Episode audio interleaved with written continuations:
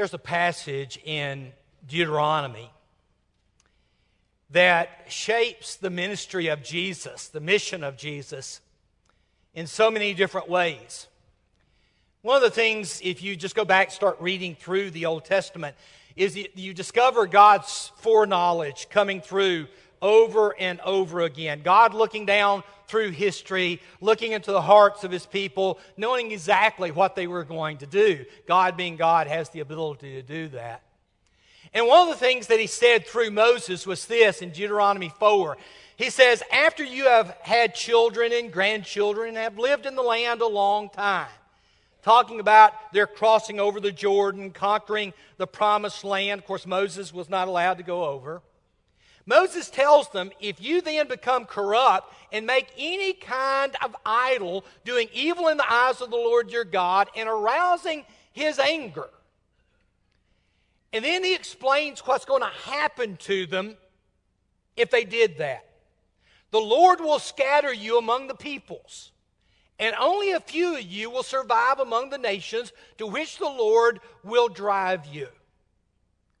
Put very simple, God's giving you this land. But if you go off after the idols of this land, God's going to scatter you out of the land. He's going to scatter you among the Gentiles.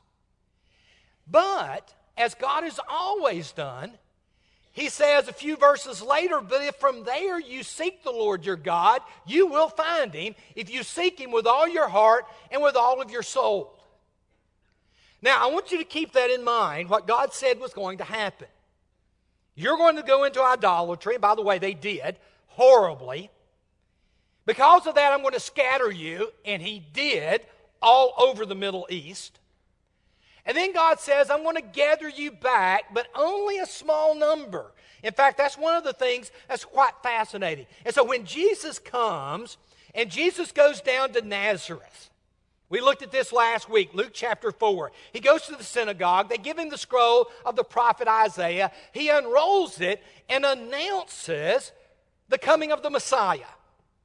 And it's this beautiful text out of Isaiah 61 The Spirit of the Lord is on me because He's anointed me to proclaim good news. There it is good news to the poor, to proclaim freedom for the prisoners, recovery of sight for the blind, to set the oppressed free, to proclaim the year of the Lord's favor. A lot of language here is caught up in, in an Old Testament event called Jubilee, where God would cancel debts and he would set people free and he would kind of readjust society. That's the language that Jesus is using here. And having read it last week, we noticed that Jesus said today, right now, this Scripture is fulfilled in your hearing. In other words, what God had predicted through Isaiah all of those years ago is now being fulfilled. Now, here's what we need to see that's going on in the text. I think a lot of times we just don't spend a lot of time looking at it, and so it just kind of flies over our head. But coming out of the wilderness, Jesus had just been in the wilderness. And so he comes out of the wilderness in the power of the Spirit, and he begins the process of gathering what we call the remnant. In other words, God had said, I'm going to scatter you, but I am going to preserve for me a remnant of my people. Remnant means a, a remaining, usually small part, quantity, or number, uh, a small surviving group. And, and that is what is fixing to take place through the mission of Jesus himself. Paul in Romans chapter 9 will grab a text out of Isaiah having to do with this very topic. Notice what he says. Isaiah cries out concerning Israel, though the number of the Israelites be like the sand by the sea, only a remnant will be saved. And then Paul wants us to make sure we understand it. He says, so too at the present time, there is this remnant that's been chosen by grace. Now, what's Paul talking about? If you had gone throughout the Roman Empire in the first century, you would have found Jews living throughout the Roman Empire. I mean, literally from the very far west, all the way over, all the way into Babylon, all the way, in fact, into parts of India. I mean, the Jews had literally been scattered all over the place. And the numbers of the Jews at that time would have probably been, and of course, this is a guess, Different scholars will come up with different names, but, but it's thought that there were between six, seven million Jews in the world at that time. Now, you need to realize that there weren't billions of people back then. You know, the number of people living in the world would have amounted to the, you know, maybe hundreds of millions, but not even a billion. I don't know even how large that number would have been. But somewhere around six, seven million of them are Jews. Now, again, remember who the Jews are. Jews are simply Israelites that had shortened the name of their tribe. You see, they had taken the name Jew because most of them were from the tribe of Judah. Okay? And so Judah, people kind of took that name. It's like what we do. We call ourselves Americans. We also call ourselves Tennesseans, right? We're, we're from a smaller state in America. Well, that's what the Jews were. They called themselves Jews because they were from Judah, but it becomes such a common name that most people of Israelite descent call themselves that. Paul called himself a Jew. He wasn't from the tribe of Judah, he's from the tribe of Benjamin, but he still called himself a Jew. And so here's all of these Jews, but Paul says of these six or seven million Jews, only a small number very small number, a remnant of them, are going to be saved. Why? Because of the same problem God had experienced with his people from day one. I mean, so many of them got caught up in the world they were living in that they had abandoned the God who had created them through Abraham. And so Paul's saying at least there's a number of them who, who, as he says here, have been chosen by grace, who are responding to this gospel that Jesus has brought. And so when John came, John the Baptist came to prepare the Jewish nation for the coming Messiah in the hopes that this remnant would be gathered together to form the core of what would become the kingdom of God. Notice the language here. This is Mark 1. So John the Baptist appeared in the wilderness, preaching a baptism of repentance for the forgiveness of sins, trying to get the Jewish people to change. That's the whole purpose of John coming. Let's get the Jewish people to repent and to show that repentance by being baptized unto repentance for the remission of sins. Now, that was a controversial act in and of itself. You see, the, the priest over in Jerusalem didn't like the fact that John was out here baptizing people for the remission of sins. You see, according to the Old Testament, remission of sins comes through offering sacrifices. You sin, you offer a lamb. You sin, you offer a goat. You sin, you offer doves or pigeons. You don't go and get immersed in water. And so when John showed up on the scene, everybody's like, now, wait a minute, where are you getting this teaching from?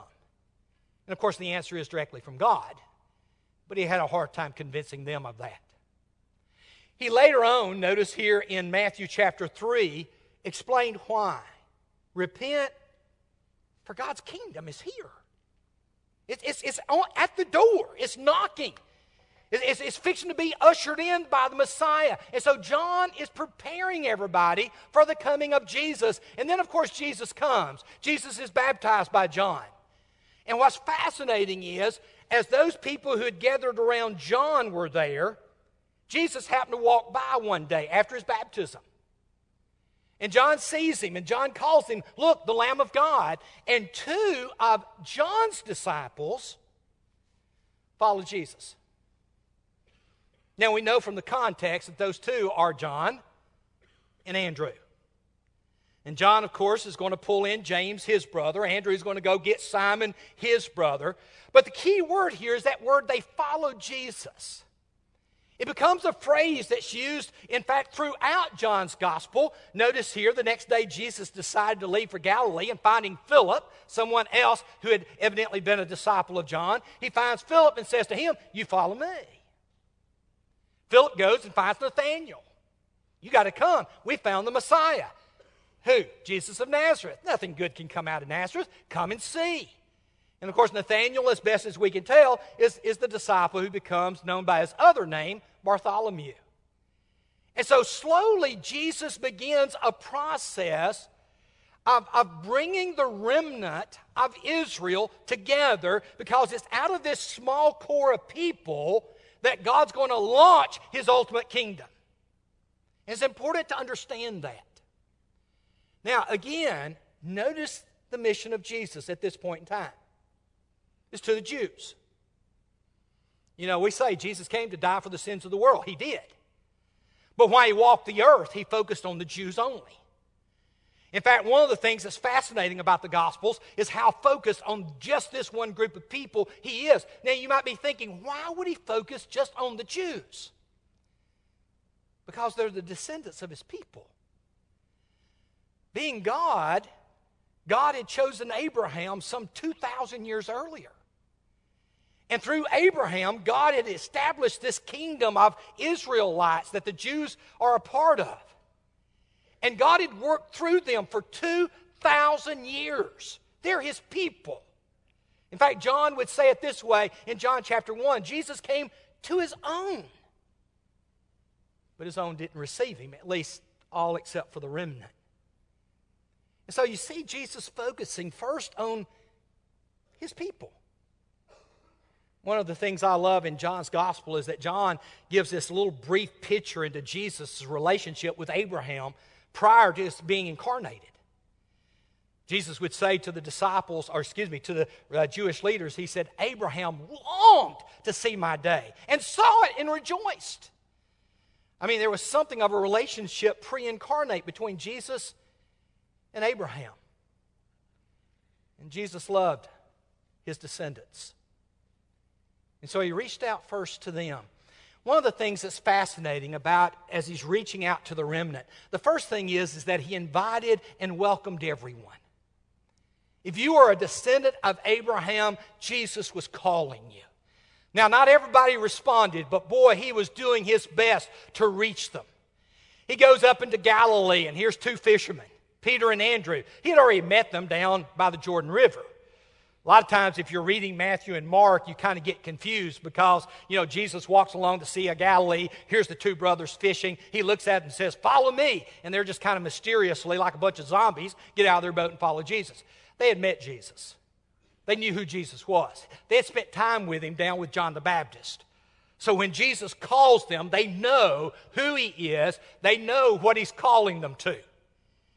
And yet, here he goes and he grabs these two fishermen, along with James and John, who's fishing beside them. We're told about the story of his calling of, of Matthew. This is a picture from The Chosen. I love the episode in The Chosen of the calling of Matthew. It's one of my favorites in the entire series. Matthew's a tax collector, tax collector in Capernaum.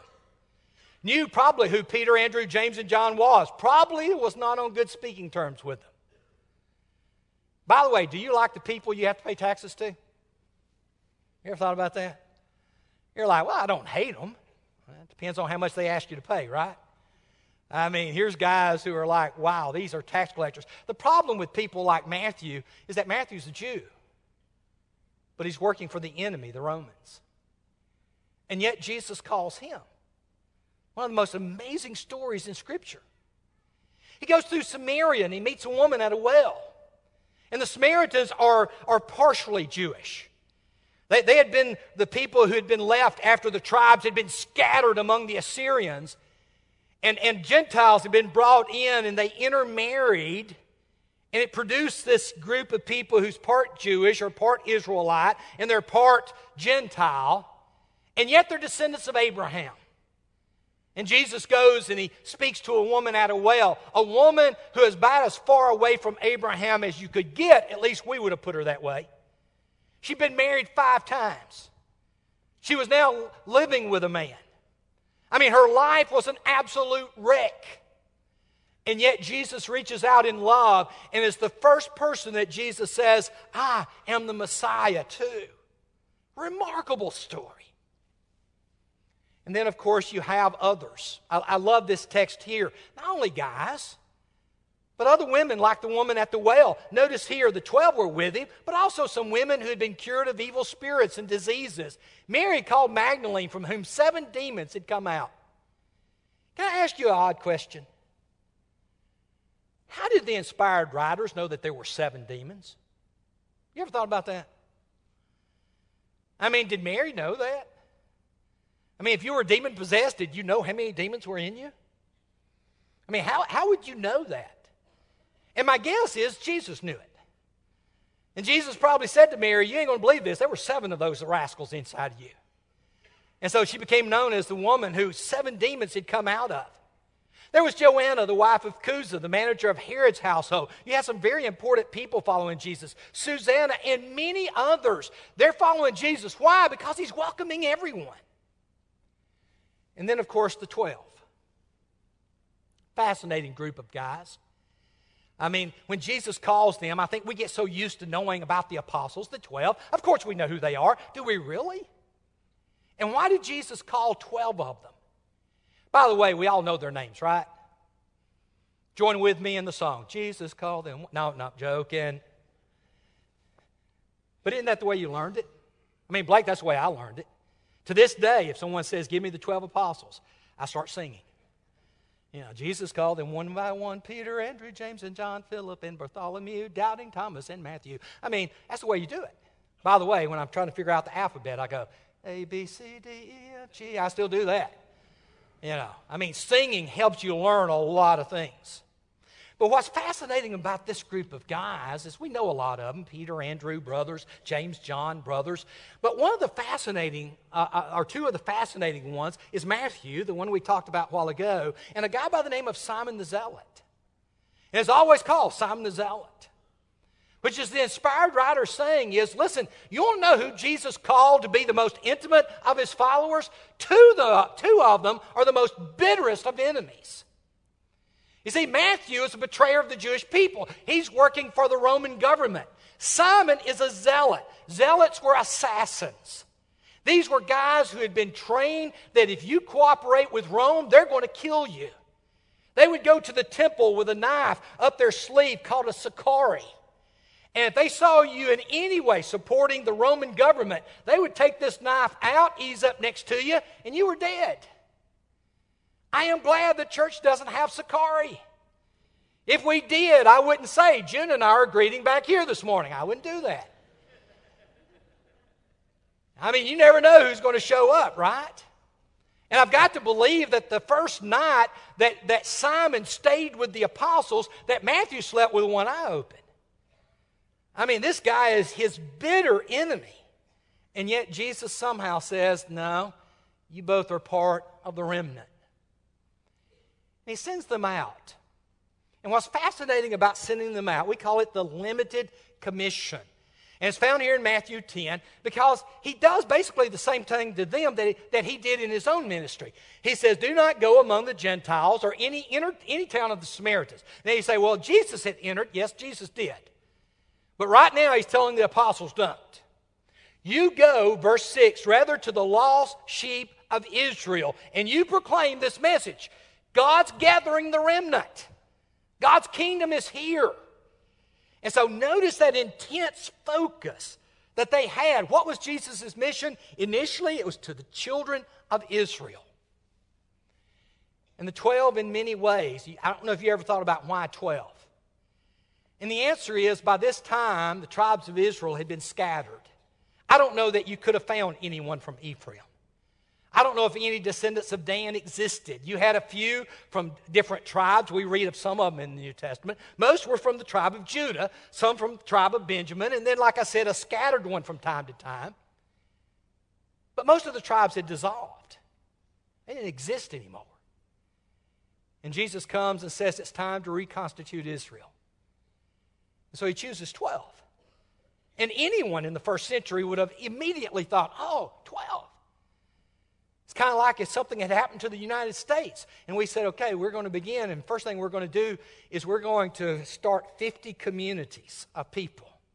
Oh, just like the 50 states of the United States. That's right.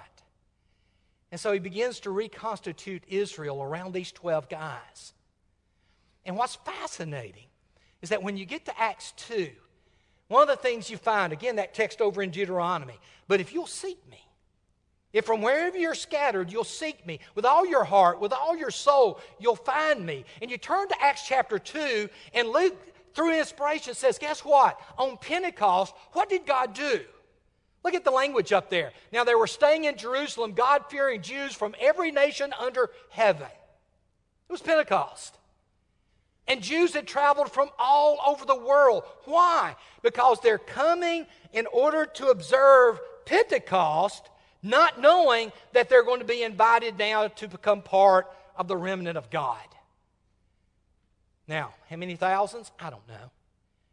It's often said that Jerusalem would swell, normal population, maybe 60,000, would swell to as many as 120,000. So perhaps as many as 60,000 foreigners had come into the city. And of course, the number who were baptized that day were only 3,000. A remnant. A small but significant remnant.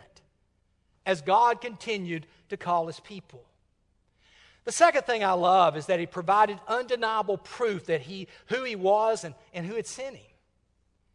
I mean, as he's calling this remnant, how did they know who he was? And of course, one of my favorite stories is that of, of Jesus and Nicodemus. Again, picture here from The Chosen.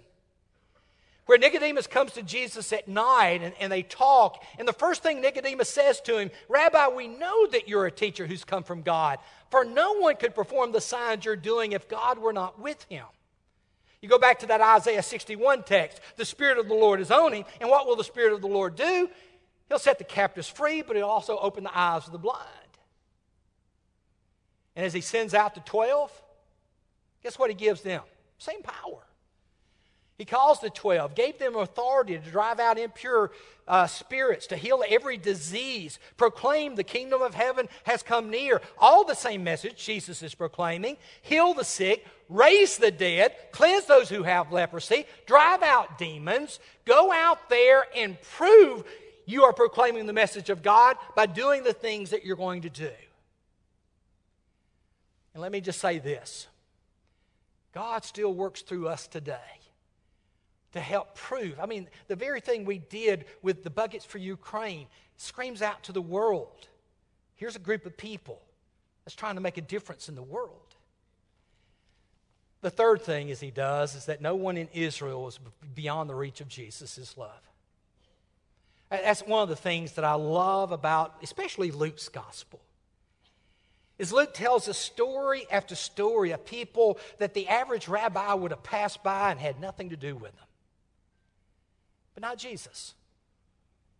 They're descendants of Abraham. They need to be received. You turn over to Luke chapter 7, you have a story of a woman who hears Jesus is in the village. He's at the house of Simon, a Pharisee, and, and they're in there eating as this Pharisee's trying to figure out who Jesus is. And, and this woman comes in off the street, and Jesus is reclining at the table. Back then, they didn't eat like we do, sitting at a table in a chair. They literally reclined on pillows, you know, on small couches. And so, for those of you who love to take your plate, go sit down on the couch or lay down on the couch and watch TV, you're doing it the way Jesus did. Okay? I just want you to know that have a hard time getting that across to June, but hey, you know, that's the way Jesus ate. And so Jesus is laying there, his feet's away from the table because they had dirty feet back then. In fact, the text is very clear. Jesus had come into Simon's house, and Simon had not washed his feet. So Jesus is there with dirty feet. And all at once, this woman comes up to Jesus. She knows who he is. She knows what he's doing. She knows how kind he is. She just starts weeping. Her tears are falling on his feet. She then bends over, takes her hair down, begins to wipe his feet, begins to put perfume and to kiss his feet. And the whole time, Simon's going, This guy can't be a prophet. Because if he, if he was, he'd know what kind of woman she is. She's a sinner. And of course, what I think Jesus wanted to say is, I know exactly what kind of woman she is. She's a daughter of Abraham. And Simon, you don't care. To whom much has been forgiven, they love much. And to those who have been forgiven, they love little. And he's just really trying to point out Simon's sin. And then you have a story in Luke chapter 8. Story of Jesus crossing over to a land called Gadarenes. And there in this land is a man who's demon possessed, very much like Mary Magdalene was, except with even more demons than she had. And the text says for a long time this man had not worn clothes or lived in a house, but had lived in the tombs. Many times it had seized him, and though he was chained and, uh, and uh, hand and foot and kept under guard, he had broken the chains and had been driven by the demon into solitary places. I mean, you, you begin to read a story of a man who is as hopeless as anybody could be. And Jesus lands and he comes running toward Jesus. And again, to see someone who's living in tombs, who's, who's, who's just obviously unclean in many, many ways. He, he doesn't wear clothes. No one can bind him. And he runs toward Jesus, falls down at his feet. And Jesus strikes up a conversation. What's your name? Except the name is the name of the demons. We're legion because we're many. And the text goes on to describe how Jesus cast the demons into the pigs they took clothes and they clothed this man, a man who said, I want to follow you. And he says, Listen, if you want to follow me, here's what I want you to do go back home and tell everybody what God's done for you. I mean, you're talking about receiving the most outcast of people. And then, of course, my favorite story. Jesus is going through uh, uh, Jericho, and, and, and people are wanting to see the prophet from Galilee, and there's this little bitty short guy named Zacchaeus.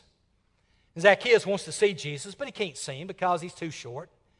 You know, uh, I've experienced this. You don't know how many times I've experienced this in my life. You know, what are y'all looking at over there? You know, and, uh, and, and so he does what we all know he does. He goes and gets up in a tree. He's a chief tax collector. He's an older man. And Jesus comes and says, Zacchaeus, come down. I'm going to spend the day with you. And again, the people are just shocked. He's going to be a guest of a sinner. No, Jesus says, today salvation has come to this house because this man is the son of Abraham. Jesus was passionate in reaching out to the Jews.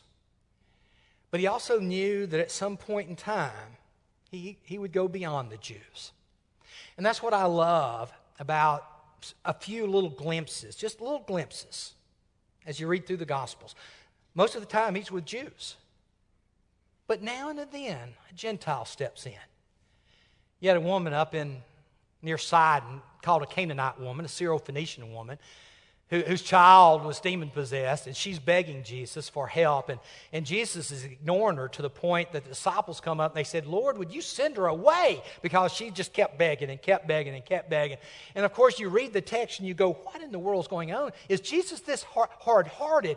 And you got to realize that no, Jesus is not hard hearted. He's trying to teach something to his disciples. They're wanting to send her away. And Jesus is like, No, you need to hear this message. And Jesus finally says to the woman as she asks for help, It is not right to take the children's bread and toss it to the dogs. And you're like, So Jesus is calling her a dog? No, he's using an illustration from people who live with dogs. I mean, I grew up in, in Mississippi, we always had a dog outside. And the dog ate what we cleaned the table off. I mean, that's what it ate. You'd clean off the scraps, take it outside, that's what you'd feed the dog with. That's the same thing they did back then. And, and she responds and says, Yes, it is, Lord. But even the dog eats the crumbs that fall from their master's table. And of course, Jesus heals the, the woman's child. But the point he's trying to get across to the apostles is no one's outside the reach of God's grace. No one. And so he would say bluntly to them when he finally got to Jerusalem, I have other sheep that are not of this sheep pen, and I've got to bring them in also.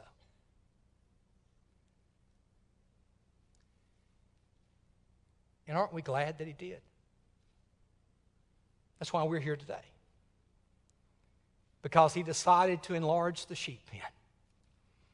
To start with Israel, that remnant, but then to invite those from the nations, those he had always hoped to add to Israel, so that we would all be one, one flock, as he said there, with one shepherd. And so 2,000 years later, guess what? Jesus still, still invites and welcomes everyone. One of the things I love to say to people here at Hendersonville join the journey with us. I don't care where you are in the journey.